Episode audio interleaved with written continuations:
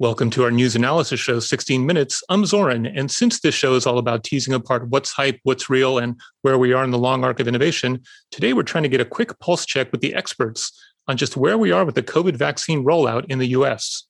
Our experts today are Dr. Bob Wachter, the chair of the Department of Medicine at UCSF. He has come to additional prominence during the pandemic as a regular public resource, providing daily updates and reports on Twitter throughout the crisis. He's also currently guest hosting the In the Bubble podcast. We also have Dr. Vineeta Agarwala, a general partner at A16Z Bio, who's also a practicing clinician at Stanford Hospital.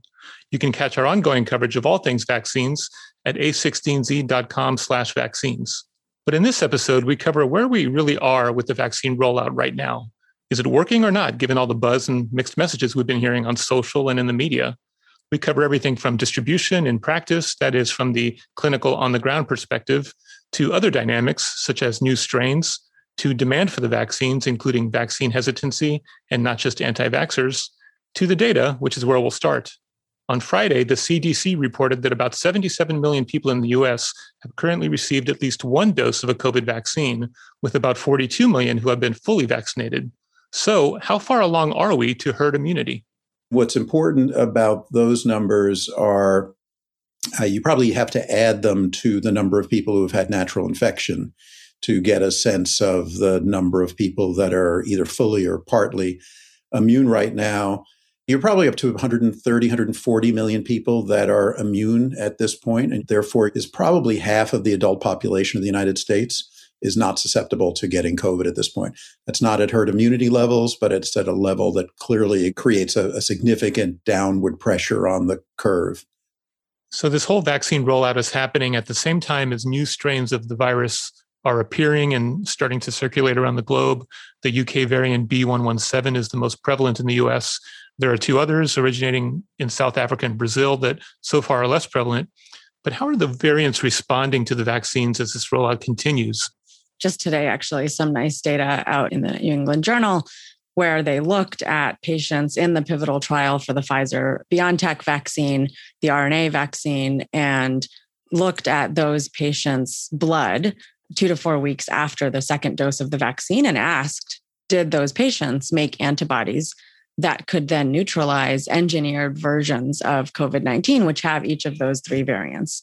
And they all did. So, all the patients did have levels of antibodies that were able to neutralize all three variant strains of COVID. Now, this isn't the same as preventing an infection or preventing severe disease. And we're starting to see hints of that data in the vaccine trial data as well. And lots more layers here. Neutralizing antibody isn't the entirety of an immune response. There's a T cell component and lots that we don't know, but that's still pretty reassuring data that suggests that the vaccines are going to have at least at a minimum partial efficacy against multiple variants of the spike protein. And so I think that it's just going to take time to find out what happens to real case rates.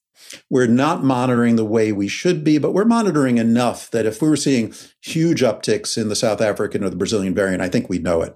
So far, we are not, which is somewhat reassuring. The data that Vinny talked about from the New England Journal is reassuring as well. You remember the FDA would have approved a vaccine if it was over 50% efficacious. We got used to 95%, and that became the standard. But so maybe it takes this 95% and makes it 60 or 70%. It's still an awfully good vaccine. If we can get enough people vaccinated, we'll still be in decent shape. So I, I don't think there's anything that we've seen that would tell us that we're looking at a looming big surge because of the variants. Is there something else about these vaccines we should know about in terms of how they deal with variants?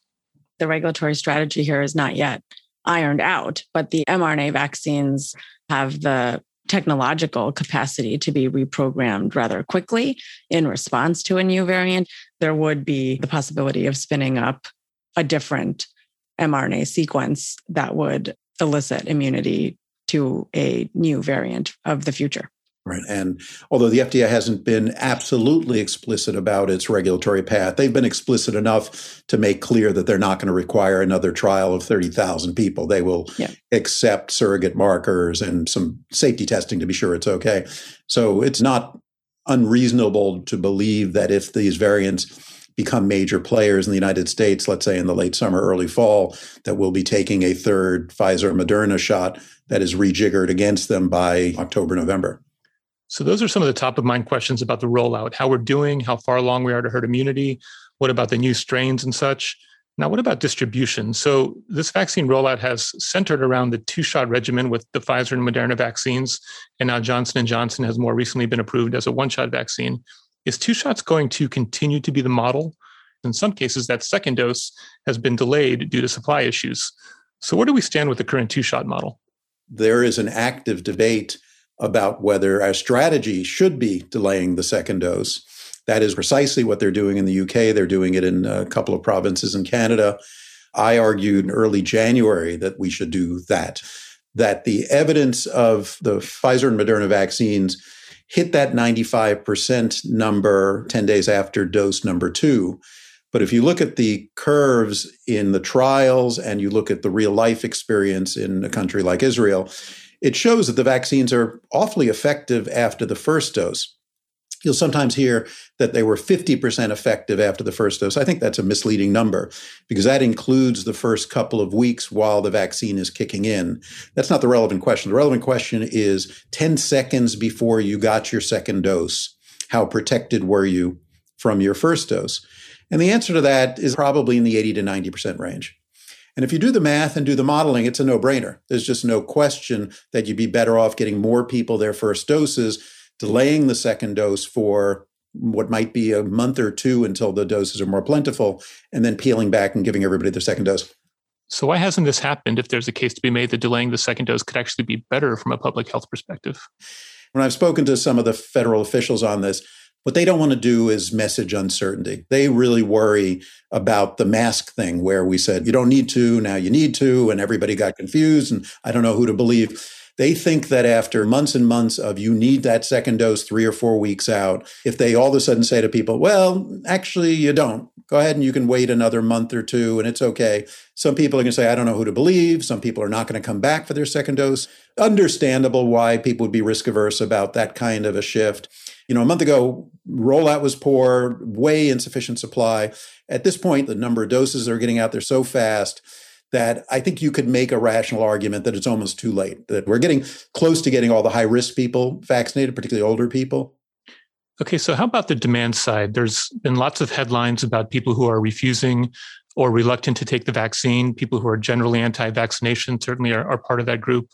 Which of these categories do you think is most concerning as the rollout continues? This is a complex question, and there are lots of reasons when you start looking at why are people declining the vaccine. The number one tends to be safety. In most polls, people cite concern with whether the vaccines are safe to take. And so I think while it's easy to kind of bucket all of that as an anti vax fringe, the reality is that it's more complicated than that. I think we're probably underestimating the number of patients who have no vaccine hesitancy, but who, for a variety of reasons, they can't take off work to go do the appointment, which is going to take three hours. They can't find childcare to manage that process. These are reasons that are going to be way more prevalent than sort of hardcore anti vax sentiments. The data that I've seen says that the number of truly hardcore anti vaxxers, they won't take a vaccine for anything, is on the order of 10 or 15%. And it's not 25, 30, 40%. Sort of like politics, there is that persuadable group, and it's a large group. And my guess is they will be persuaded over time as the vaccine continues to be more efficacious, more available. The side effects profile is not all that bad, although not nothing. Sometimes hesitancy is okay.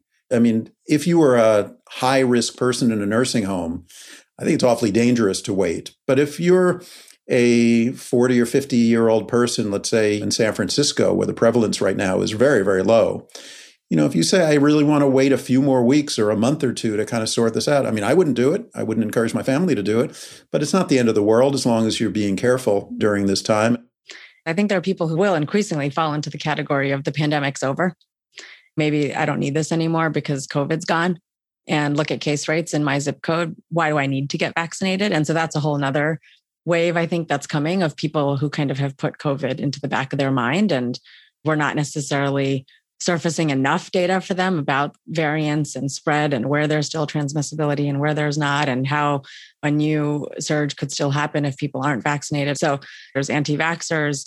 There's people who don't think COVID is an acute concern anymore. And then there are people with complex comorbidities who have medical questions. And all three, I think, deserve really clear, crisp communication. So that can obviously get really complicated when you're talking about complex medical issues. I work in a cancer survivorship clinic at Stanford. I have seen in just the last few weeks two patients as examples who had bone marrow transplants. One has graft versus host disease, is on immunosuppression. In some parts of the country and in some parts of the world, doctors are sort of operating with a lot of incomplete data, right? Like, well, maybe you should hold your immunosuppression for a couple weeks around the time of your vaccine to make sure that you can have a good immune response to the vaccine and optimize for efficacy well, maybe that's not safe enough because your graft versus host disease flared two months ago. Or maybe you're so immunosuppressed that maybe there's not going to be enough of a reason to do the vaccine and to undertake all the risks associated with even going to a vaccine site, which people are concerned about having been holed up inside, especially patients like bone marrow transplant survivors. And so I think the sooner we can start educating people about what the recommendations are and why why we think the recommendation is still to go ahead and get the vaccine, even if we don't know exactly how to quantify the efficacy in your patient population, I think will be important. So, big picture, what should we be doing better to communicate with people? I wish we had had so much more in the way of distribution technology that just looks so different than what has happened over the past few months. I mean, we should be texting people just like you got texted by 18 political campaigns in November. Nobody's texted me yet about a vaccine. Nobody's told my patients when it's available. Health systems aren't telling their own patients, I think, as much as they could exactly which tier they fall into because they're pointing them to the tiering, right? But at the end of the day, we know patients who struggle to figure out exactly when they're eligible and where to go and how to make the appointment. Health systems know everything about their patients that they need to know to decide what tier they're in. And shouldn't those patients be getting a message that says, starting today, you're eligible? Here's where you go to schedule the appointment. And that's actually not the norm. I do think we very solidly transitioned away from that first wave which was pretty restricted to hospitals, health systems, healthcare workers, into a much, much broader distribution strategy that includes pharmacies and health clinics and stadiums and local governments and public health departments really pulling out all the stops on vaccine administration speed. A lot of public health education has gone into that. Uh, polls all show that the number of Americans who now say they want a vaccine has been trending upwards over the last few months. We're certainly turning a corner, and there's probably still room for further improvement. Let's try to separate what's hype and what's real here. So, this vaccine rollout, trying to get the entire country on board, is really such a massive public health undertaking. How ready for it were we? What were the major challenges?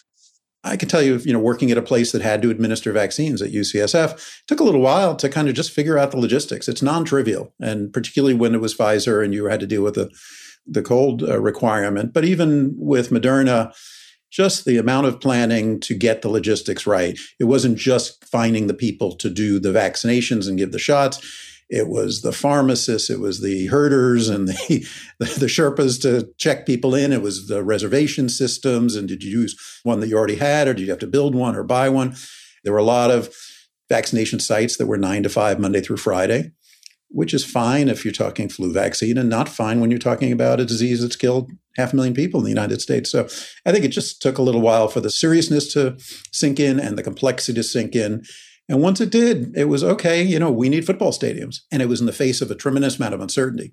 There was very little transparency about the supply and when it was going to come, how it was going to come. So part of this was just a harder problem than we expected. Okay, so the vaccine distribution effort is in the headlines every day. Everyone's paying attention to the efficacy of the vaccine, the percentage of people vaccinated. What is the thing people aren't talking about that is going to become a big topic in your view? I think the most interesting question of all will be the matter of vaccine or immunity passports.